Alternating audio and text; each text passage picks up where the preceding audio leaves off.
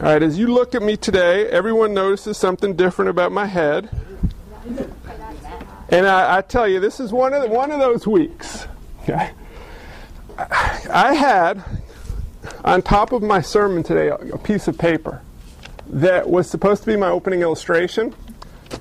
And it's not here because I ran out of the house forgetting 17 million things. So I didn't have it, and I'm driving in, and I'm getting really frustrated because that is the culmination of my week. And I thought, wait a minute, I don't need that email I got in my head.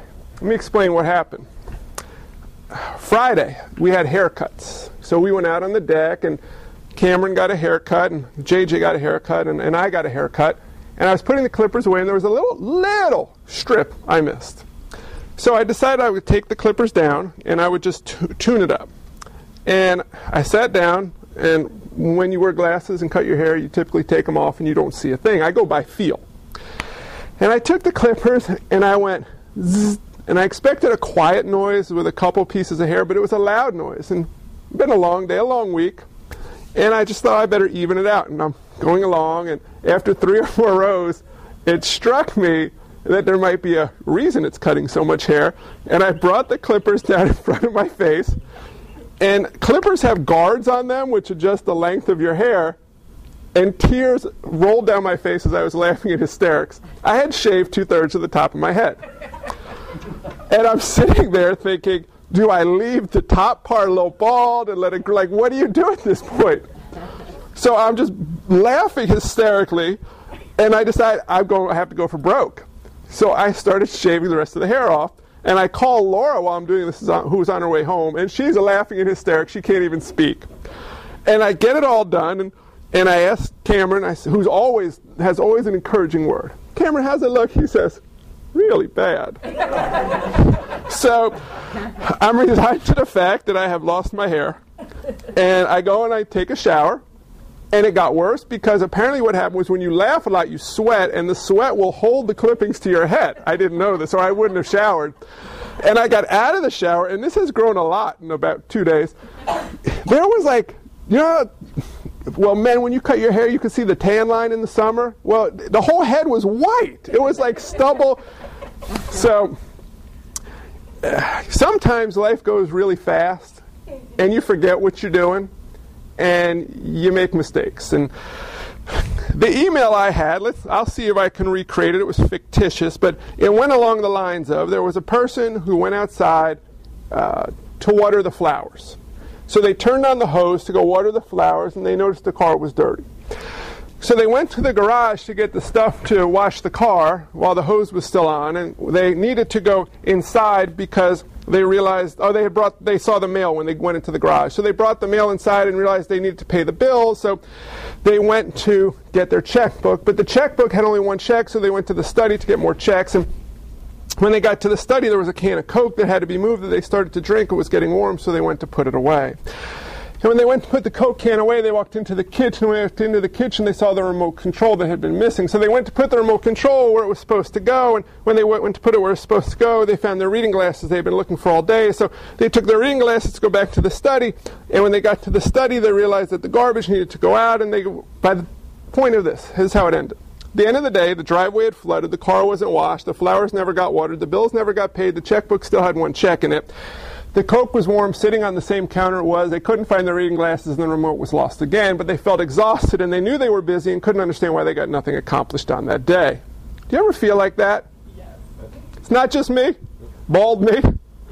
Well, as I was preparing the sermon for this week from John chapter 10, I had eight points in the sermon.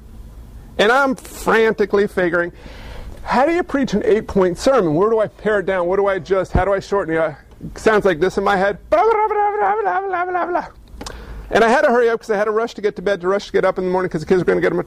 So I thought, why not just take a breath and slow down? Why not do four this week and four next week? So, what we're all going to do today is as you look at my hair, be reminded don't rush. We're going to take a breath, we're going to slow down, and we're going to take this week and next week to look at the first 21 verses of John chapter 10. We're going to do it that way because there's no need to rush. If Jesus comes back, we'll be all right. if uh, he doesn't come back in the next week, we can think on these four. But this week and next, we're going to talk about sheep. You may have thought sheep were over. The week after that, we're going to talk about boxes. And in four weeks, we're going to talk about dead sheep that come out of boxes, but you're going to have to wait till John chapter 11 for that one, all right? That's the story of Lazarus. So today, we're going to go back into sheep.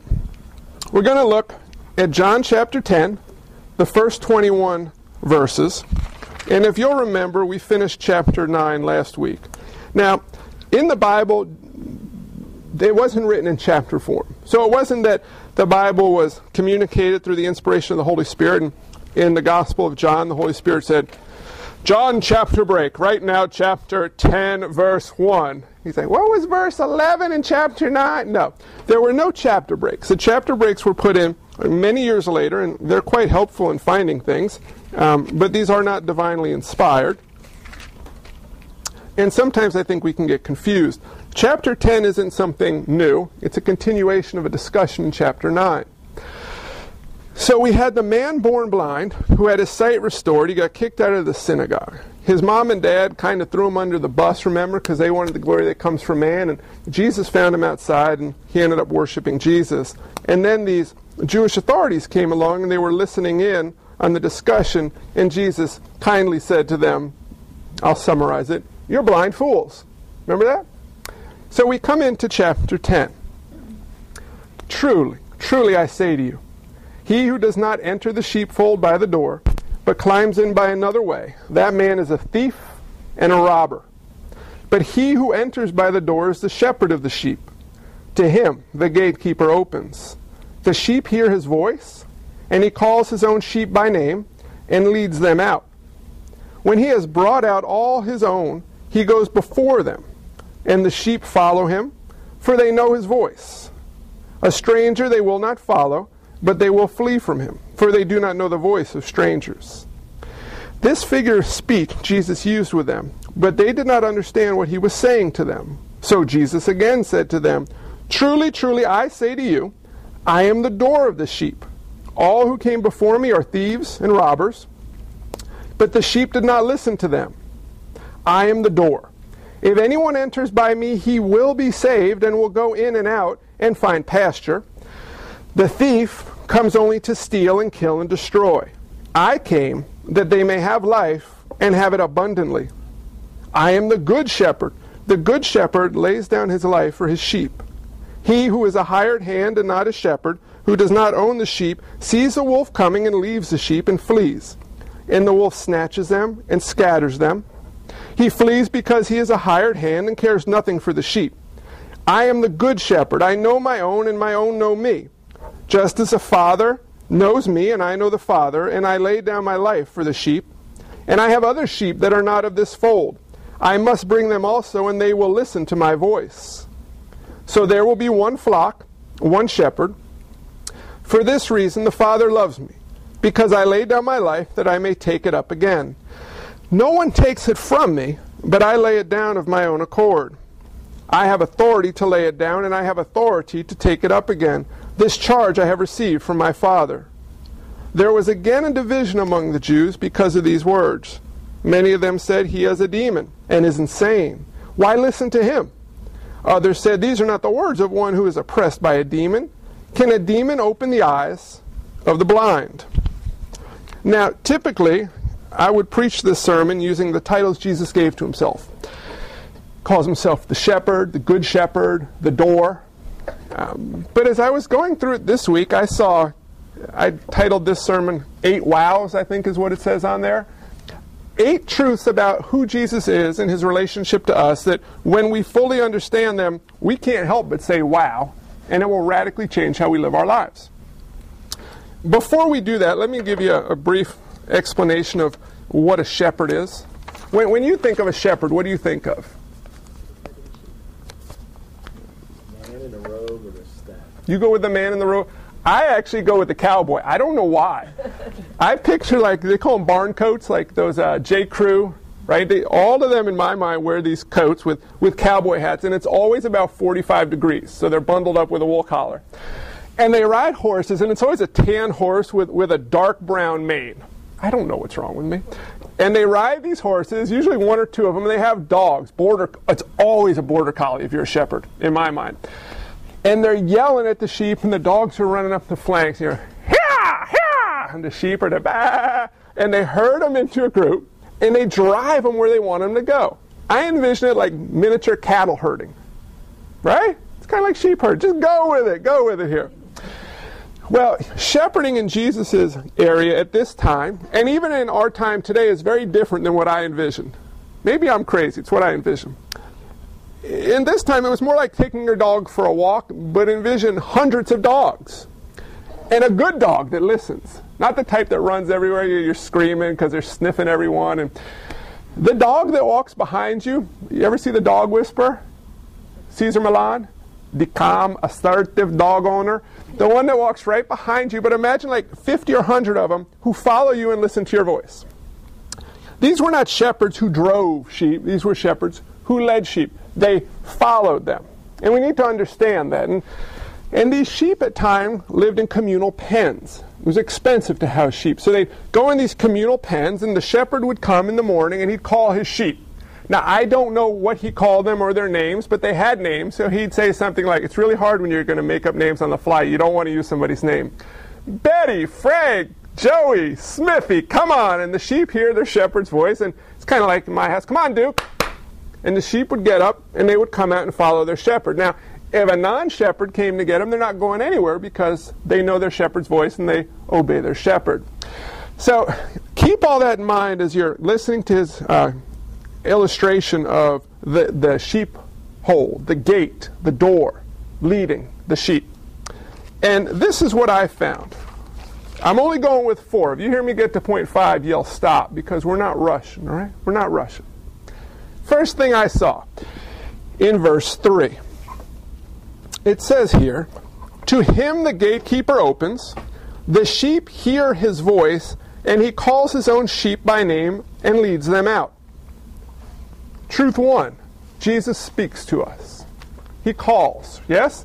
He audibly leads his sheep. Has God ever felt distant to you? I, I used to think at times God felt very distant, and then I have trouble in my mind sometimes because if something's theologically off, I tend to communicate a bit cynically. But if we don't have our theology right, we don't view God right. Here's what struck me God can't be distant. Why? What's God? He's omnipresent, He's everywhere all at once. So if we view God as being distant, we're not viewing God for who He is. If God seems distant, we miss the point of who God is, right? God can't be distant. He has to be everywhere all at once if He's God. But I think what we mean is that God seems silent. Have you ever had a situation where you desperately need to know God's will? And you're pleading with Him, God, let me know what you want me to do. I want to do what you want me to do, but I need you to make it clear to me. And you get a resounding. Ever happened to you? You just, you need to know, but He's not saying anything. And you're saying, God, but why? It says right here, you call your sheep and lead them out. Well, I'm looking for some leading and there's nothing? Ever happened to you? I have a good friend right now who is going through a situation where he feels he adamantly needs to know what God wants him to do so he doesn't make a mistake, and God's not saying anything. I've gone through situations in my life like that, and I'm fairly confident that there are people sitting out here today who have gone through situations where they want to know how to respond in a situation or what to do, and God doesn't say anything. How do you reconcile those two things? He calls his own sheep by name and leads them out. And all of a sudden it seems really, really quiet. What I think happened was over the last 2,000 years, God got laryngitis. Because he's been yelling at us for so long. You, you know, as a parent, sometimes if your kids are having a bad week and, you know, at the end of the week you sound raspy, I said, sit down, lost my voice. Well, imagine doing that for 2,000 years, right? So what happened was around, I guess, 1980s, God got laryngitis. And because that, it's healing. Hopefully it's healing quickly. And I expect in the next couple years we'll start to hear from him again. All right? So there's your good news. Point one, God will be able to speak in a couple years. Let's get to point two. God doesn't have laryngitis. God isn't jabberjaws. God doesn't perpetually talk and say the same thing over and over again. Clean your room, clean your room, clean your room, clean your room, clean your room, clean your room. What do you want me to do? Clean your room, clean your room, clean your room. No, God speaks. We can hear, but sometimes we don't pay attention. We clog our ears, or frankly, we don't want to hear what God has to say. I'll speak only for myself. I have found there are times that I desperately, desperately want to know God's will, and I can't discern it, and it's been made very clear to me at a point later on as I read something in His inspired word that spoke so specifically and directly to that. This book, which I I don't want to use the word harp on, which I gently encourage all of us to spend time in is the inspired Word of God, which tells us that it is living and active, sharper than any two edged sword. Over the past year, I've been really, gosh, it's a year and a half now, working on scripture memory. Something I had never done before, something that doesn't come easily. Um, it has proven my singing is horrible. But I can't tell you how many times I have been in a situation in the past year where I've either needed to know what to do or how to respond. And out of nowhere, from the back recesses of my dusty head, this verse comes to mind that I had forgotten I actually memorized, and God used that to give me direction or to give me words to speak to somebody. In Matthew, it, it also says something along the lines of, You'll be brought before people because of Jesus, but don't worry about what to say, for He'll give you the words to say. Yeah, He will. The question is, will you feast upon them to be able to use them. When we neglect God's word, we will struggle to hear from God and know His will. Could God speak audibly to our ears? Absolutely. Does He? I believe He does. I believe a couple times in my life I've heard audible, not that the neighbor would hear, but in my head a voice spoke that I really think was God. There's, uh, he can certainly do it. He's God. But primarily, His primary method of communication is going to be through His Word we need to understand that God entrusts this word to us. And if we say to Him, Look, God, check it out. I'm busy. Do you see my hair? I can barely get through a week. I don't have time for this. You got to tell me what to do, bud. If you tell me, I'll do it. But but seriously, where am I carving out this chunk of time? You want me to memorize? I can't even remember to get my shoes when I leave the house. How am I going to get a Bible verse? So let's work together, God. Let's let's me and you work together. Do you think God's sitting there and go, okay, I didn't know it was so bad. Let me tell you, this is what I, no. What God does, in my mind, how I picture him as a perfect, loving father, is he looks at me and kind of shakes his head a little bit and says, yeah, I would have laryngitis if I was one of you. John, the reason your head looks like that is because you're running rag. You got to slow down. Remember that verse that says, Be still and know that I am God? Think about that one. Take a breath. You don't have to finish the Bible every year. You can read it a couple times if you do it my way. Just relax. Don't worry about checking the tasks off. Worry about doing my will, and I'll get you through. And let's peel off the junk and trust me. We'll get to this in a minute. Trust me that I know what I'm doing. And as I've tried to do that over the year, with, with, with goods and bads, I found that when I begin to spend time reading, studying, and memorizing Scripture, not to do the whole thing in a year, but just to do it for God's glory, I begin to more fully hear from God. Another way we hear from God is through prayer. Again, that's a problem. Where do you carve out the time from prayer? If you give God two minutes in the scripture and overlay it with the prayer so you can knock off two things at once, multitasking, it's rare that you hear from God. Have you ever done this? You pray your list of things you need God to know, and then you pull one of these. God, if you have something you really need to tell me, just please tell me. Okay, Amen. And you get out of there? Yeah, I know you wouldn't do it, but I've been known on occasions. God, I, I want to hear from you what, what your will is, what, I, what you want to speak to me.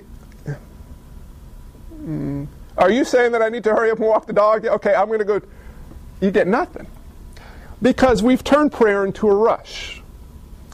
The second way we primarily hear from God is through prayer. Prayer is about us communicating with God and God communicating with us, but it always happens on a foundation of Scripture. Prayer does not supplement Scripture, prayer is built on Scripture. Unbiblical prayer is not really pleasing to God. If you don't believe me, I'll bring you a verse next week. Um, I started to memorize it and I don't know what it is yet. Next week I'll have it. But we need to base our prayer on Scripture and we need to spend time in prayer. And the third thing, the third way we primarily hear from Jesus, I believe, biblically, is through fellowship. It's through other believers who we have involved in our lives, who we have built trust and we have love with. People who can speak truth to us in love, who, who can speak the truth of God, because, folks, I don't know if you know this or not, but sometimes we make mistakes and don't see things clearly. And we need someone to come alongside us and say, yeah, that's not going to go real well. Or to come alongside us and say, that's awesome. You, you, you're an encouragement to me. To, to lift us up and to help us through because we're not made to do this independently. So, why does God seem silent? Well, let's be honest. Sometimes He is. God isn't always speaking audibly to all of us. But I think the reason He seems silent is perhaps we don't cultivate the ears to hear. Jesus came to open the deaf ears. Well, they're open, they can hear. Now, what we do in the process of sanctification is unclog them. We're pulling the cotton of sin out of our lives. We're pulling the cotton of our schedule over God's schedule. What we need to do over what He commands us to do. And we need to ask ourselves this Do we really want to hear from God? Because sometimes He may tell us what we don't want to hear, but we need to know who He is and know, like that box, if it's not what we want to hear, it's because it's so much better. That's the first truth I see here. Jesus speaks to us. I think it's a pretty amazing truth, no? The sovereign God of the universe, creator of all, speaks to us, but it gets better. He calls his own sheep by what? When Laura and I moved to Chicago, we went, we went to a church in Winnetka. First week we went there, uh, the pastor came up after the church.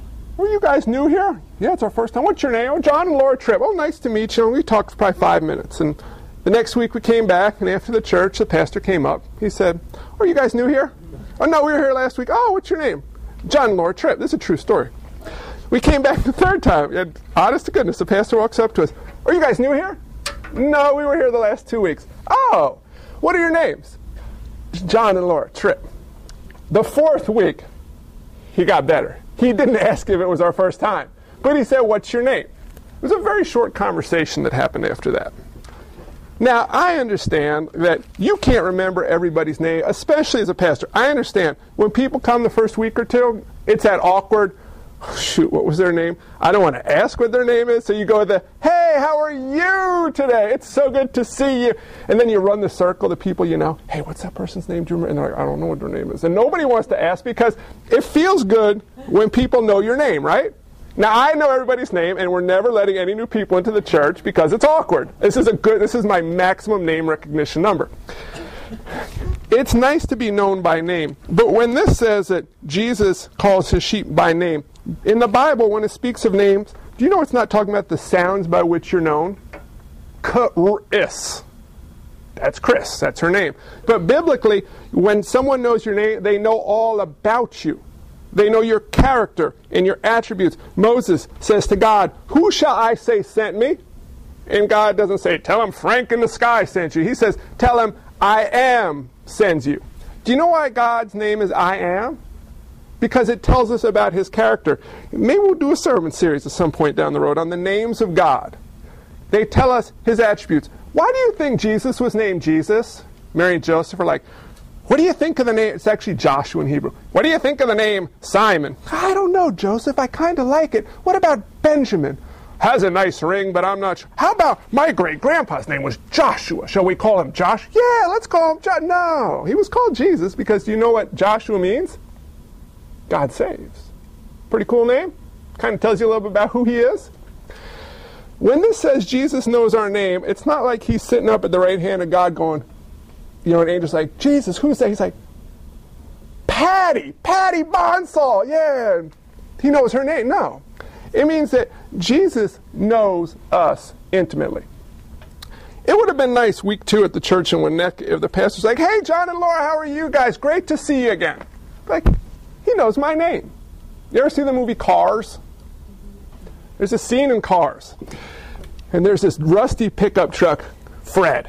And at the final race, Fred is sitting outside like the VIP section of the track, and Mario Andretti comes in, and, and security won't let Fred by. And Mario Andretti says, hello, Fred. And Fred's like, Mario Andretti knows my name. Mario Andretti knows my name. And his, his rusty bumper falls off. It's, his, it's supposed to be his jaw dropping. Mario Andretti read a license plate. Jesus Christ knows your name. Do you understand how cool that is? We try to gain significance by being recognized and appreciated by other people. And it feels good, doesn't it? When someone knows our name. I remember watching the news a couple weeks ago, and the president referenced a person who was on the nightly news. I don't remember the situation, but he, he talked about what the person said. Could you imagine? And they interviewed the guy afterwards. Being the person and the president says, Well, you know, Dan Hoover made a very good point. It's like, wow, Barack Obama knows my name. Yeah, he would know his name from the news, but he doesn't know anything about him. Jesus Christ, the one through whom and for whom all was created, knows everything about us. Significance will never be found in other people knowing our name or even thinking highly of us. Significance is found in understanding the truth that the Good Shepherd knows everything about us because he knows our name. There's point two. Point three Jesus leads us. We're still sitting in verse 3. He calls his own sheep by name and he leads them out. Have you ever thought about why God leads us? Why God gives us commandments? Do you think it's that, uh, well, is he a control freak? Is God just desperate to control everything? Is it that, that he's a, a domineering, mean spirited God? I don't want these people to have fun. I will give them lists of rules and regulations and prevent them from dancing and smoking and drinking and ever laughing at one another. Oh, wait till heaven. Do you think that's what God is like? And those kids, those drastic kids, the music and the dancing style, they shall never have fun again. They shall sit in their rooms with no electronics, and I will stop texting when I lose my laryngitis. Why do you think God gives us commandments? Why does Jesus lead us? You ever thought about that? Yeah, He loves us. He wants to keep us from getting into trouble he knows that us sheep don't know so well what to do on our own. You see, do you know what you call an a independent sheep who's gone out on their own? Dinner. sheep don't do well living by themselves, especially the domesticated sheep. These things were made to be led. And you will rarely see a sheep kind of like, man, I'm done with this. This shepherd stinks. I'm leaving. Who wants to come? You know, he just try to jump over the little stone wall. You can't quite get there. He finally frees himself. And when that happens, remember Psalm 23? They get flipped over and bloated. And then, and then the good shepherd has to flip them right side back up. Uh, they get stuck. They get hungry. They don't know how to feed themselves. Then they get dead or eaten. Well, for some reason, we, we forget who we are. We, I'm no sheep. I'm actually a, I'm God.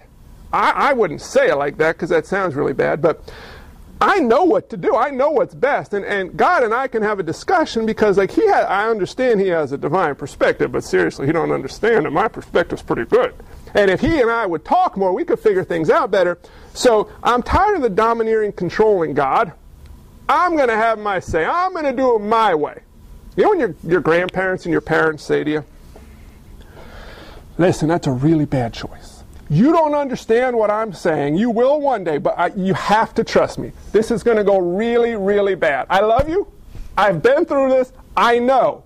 Trust me. And we, when we're kids, oh, please, they don't understand our times. They don't understand. Maybe back in their time, you know, their biggest thing was listening to bad, bad words on the radio. But we understand. We're, we're so much more sophisticated, and I can handle this situation, right? We all did it when we were growing up. Kids nowadays don't do that at all, right? we, we all didn't listen to our parents because they didn't know what they were talking about, and we turn into grown ups. And what we don't want to tell our kids nowadays is sometimes we pull that stunt on God. God, seriously, you know, this is 2,000 years old. You really think you're contemporary? You know what you're talking about? Like, you're going to lead me in 21st century America? He's like, yeah, I'm going to do that because there wouldn't be 21st century America if I didn't allow it to exist.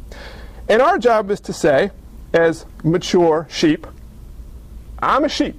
I need to be led. I was made to be led, and Jesus is He who leads us. Check this out. God gave us commandments to keep us out of trouble, right, Renee? To, to convict us of sin. It makes us aware of the fact that we desperately need a Savior. But then He came down amongst us. He lives within us through the Holy Spirit and empowers and guides us to do His will. It's not go clean your room. It's you need to clean your room, and I'm going to come do it with you. In fact, I'll give you all the strength that you need to do it, but you need to walk those feet over there while I use you in the process. We need to be very careful not to be overconfident in ourselves, but we need to understand that Jesus leads us away from sin in the way of righteousness and towards eternal life. I was reading again this morning Matthew 9. It says, Jesus had compassion, for they were harassed and helpless like sheep without a shepherd. That's what we were without Jesus. But you understand that we have a good shepherd who's here to protect us, who speaks to us, who knows us by name, and who leads us. All right, last one for this week. And then next week, the other four build on this. And I got to be honest with you, my favorite one comes next week. It's kind of why I wanted to rush through this week to get there. but we're slowing down. In verse 9, look at, look at how I just jumped from 3 to 9. You see how fast I'm moving? It's my new preaching style. We're going to be in Revelation next week. It says, I am the door. If anyone enters by me, he will be saved. We all hear that word, right? Saved. It's uncomfortable at times to talk to people. You tell them, oh, yeah, I'm born again, saved Christian. Oh, Lord, yes, sir, you're one of those. Yep, where's your bow tie and three piece suit? Well, it's getting dry cleaned, but I'm a born again, saved Christian, yeah. And we're going home to do nothing but sit around and look at a wall. Praise the Lord. But we are born again and saved. And I think we need to understand what it means that we're saved. This verse rings so much of John 14, 6. I am the way and the truth and the life. No one comes to the Father except through me. But what did Jesus come to save us from? If we're honest, sometimes we think, well, I don't, I don't know if I want to be saved because this is pretty good. It's more like mom called me out of the swimming pool to go home for a bath than getting called out of the mud pit going to the villa at the seashore. That's because we got bad perspective. That's because we try to become independent sheep. I don't know how you summarize uh, real easily what he saved us from. I guess the easiest thing is ourselves. Jesus saved us from sin. He saved us from God's wrath. He saved us from eternal separation from the love, grace, and mercy of God. He saved us from death and destruction. Now, when you read this, you see that you have two options. You either are saved from all these things, or you are headed to death and ultimate destruction.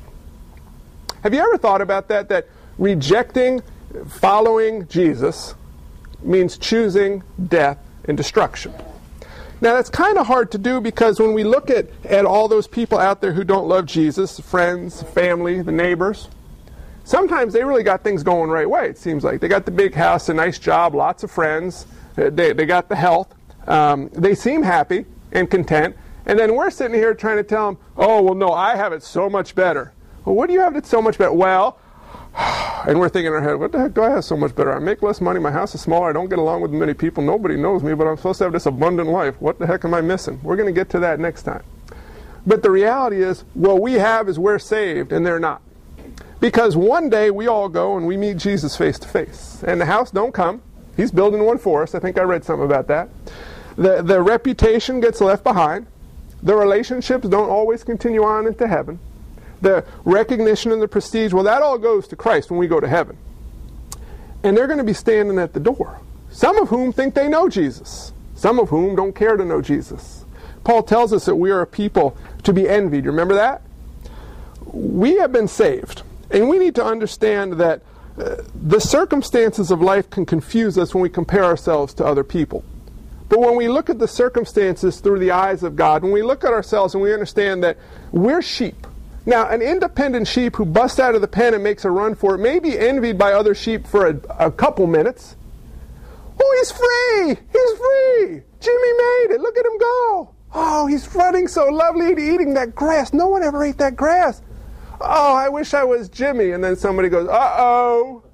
And this wolf starts coming around over the top down the hill, and Jimmy's you know, chewing away. That's great. I'm free. And the next thing you know, boom, Jimmy's gone. Nobody envies Jimmy anymore, do they? Huh? Anybody in the sheepfold going, oh man, for, for five minutes I would die like he did. That was awesome. No, because Jimmy's dead. That's a bad name. See, inevitably you come up with a bad name. I apologize, Hoover family. As Jimmy's not here today. For a moment, with a short sighted misperspection, mispers- misperspection, whatever you mean, with seeing stuff, perspective. With a misperspective, a temporal, non eternal, mis. Understand what I'm saying, I'm leaving it behind. We may forget what is truly to be envied and what truly isn't. Okay? God knows exactly what we need. Paul learned to be content in all situations, perhaps in abundance, perhaps in a lacking, materially. Whatever we have, we need to praise God for it because He's our perfect Father and knows what we need, and He's preparing us for eternity and, and using us as we follow Him in this life. And what we need to do is not look at those people we know who don't love Jesus in comparison with others, but in comparison with Christ. Because we're sitting in the sheepfold, and we'll move on to this next week. But Jesus says, And I have other sheep that are not of this fold, I must bring them also. Often he brings them by telling the sheep who are his, Go out and call them. Don't drag them in, don't tie them up and pull them. Go and deliver a message. And here's the message John 3:16. For God so loved the world that he sent his only son, right? So that all could be forgiven and have eternal life. There's a horrible, horrible end of the week. Um, that was a distraction, so you didn't know I missed the end of the verse. For God so loved the world that he sent his only son. Thank you. That's the part I'm missing. See, it happens to the best of us. Jesus didn't come into the world to con- condemn the world, but to save the world. That's the message, folks, that we have to communicate. And we're to go out in the world as messengers, not saviors, as messengers. And we're not going to go out in the world until we understand more fully who Jesus is. You understand that? Sometimes I, I tend to, it comes across poorly, at least with friends and family. Maybe you guys are more polite. I encourage people, if someone tells you they're a Christian, ask them why. It's not because I'm mean spirited. It's because we live at a time where 85 to 90% of people in our country self identify as Christian. Okay? The worst situation you could be in is to think you're a sheep in the sheepfold and to find out you're outside the sheepfold. And part of our job, out of love, is to ask them, How do you know you're a sheep? And they'll say, Because I know my shepherd and he knows my name, and when he calls me, I hear his voice. They might not say it just like that, but you know what I'm talking about here. Our job is to go out and understand the truths of what we have. The first four truths are pretty awesome. Jesus speaks to us. We struggle to hear him not because he struggles to speak, but we struggle to prepare ourselves. But yet, what an amazing truth that Jesus speaks to us. Jesus knows our name. I don't frankly care if, if the Sultan of Dubai knows my name when I understand the significance of the fact that Jesus Christ knows my name and he loves me. Jesus leads me. Why does he lead me? Not because he has to, not because I demanded a shepherd, but because he loved us so much that he came down to dwell among us, to then send the helper, the paraclete, the Holy Spirit to live within us when he went back to heaven, so we could do his will, know and do his will, and have the abundant life that John talks about here. And most importantly of all, perhaps, Jesus saves us. These are four amazing truths. Here's my encouragement for this week. This is a to be continued sermon. When you watch the TV show, it says to be continued. Now, on the shows, I know y'all are like, oh, what happens? I know this week you're like, oh, good Lord, we got to come back for another four. No, I want to hear what happens next. What happens next, Pastor John? Well, I'll tell you folks next week. But this week, what I want you to do, spend some time just thinking about these, all right? You, you don't have to memorize the Bible in the next seven days. You don't, ha- you don't have to read three books. I encourage you maybe read a little more than 21 verses, but why not start with 21 verses? Read John chapter 10, verse 1 through 21. See what God says to you through it. Think about these truths. When you wake up in the morning, think about the fact that Jesus not only knows you woke up, he woke you up. And think about the fact that he didn't forget to give you some stuff to do. He has a perfect day in store for you. Perfect in his will, not your will. Maybe a perfect day because he's going to grow some patience. Ooh, that could be painful, but he knows what he's doing. Maybe a perfect day because he's got a, he's got a box for you to open. Something's awesome is going to happen in this day. But understand that he knows your name. He has a perfect plan for you each day, and he will lead you in that because he saved you.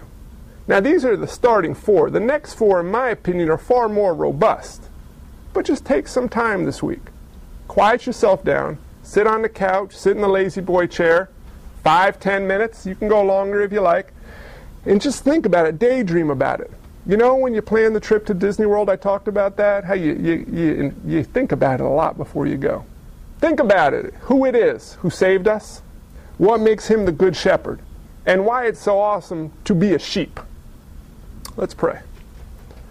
Father, I just, I just pray that you would reveal uh, what it means to us more fully that you are the good shepherd, that you would, uh, you would reveal yourself to us so fully and, and so amazingly that not only would we think that you're silent, that, that you're silent at any time, but we, we would just hear you so clearly through whatever means you desire, through your word, through an audible proclamation, through others, through prayer, but that we would just experience the reality of your love and, and presence in our lives.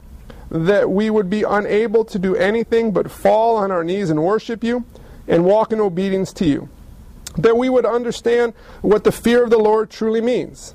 Uh, that it's not that we're afraid that you're going to whack us, but it is an awesome respect that we have for you who have created and sustained all, who for some reason has chosen uh, to open our eyes and to open our ears so we may know the truth and be set free. God, I pray you would help us understand the reality of what it means to be saved, to understand what we were saved from, and why it is such a privileged position you have entrusted to us. And I pray through your strength and through your power that we would be a motivated people to go out into the world as the messengers you call us to be to proclaim the truth to the far corners of the earth, maybe starting with the far recesses of our block, of telling people who you are and how much you love them. And in the process, God, I pray that we would see some of that fruit. That we would see some eyes open, that we would see some ears begin to hear, that we would see people drawn to you and falling before you and worshiping you as Lord and Savior. God, this is a, a dry, barren land that we live in at times, spiritually speaking. But Lord, we know that, that you love our friends and family far more than we do. That it is your desire that none should perish, but all should have eternal life, you tell us in your word. And I just pray that you would use us in the process, that you would lead us out into the field for a mighty harvest for your glory. And in the meantime, you would be preparing our hearts to faithfully serve you. God, I pray that uh, what was from you today would be deeply planted, that we would see you more clearly for who you are rather than for who we desire you to be, for your reality is far greater than our imagination could ever conceive. It's in Jesus' precious name that we pray all these things. Amen.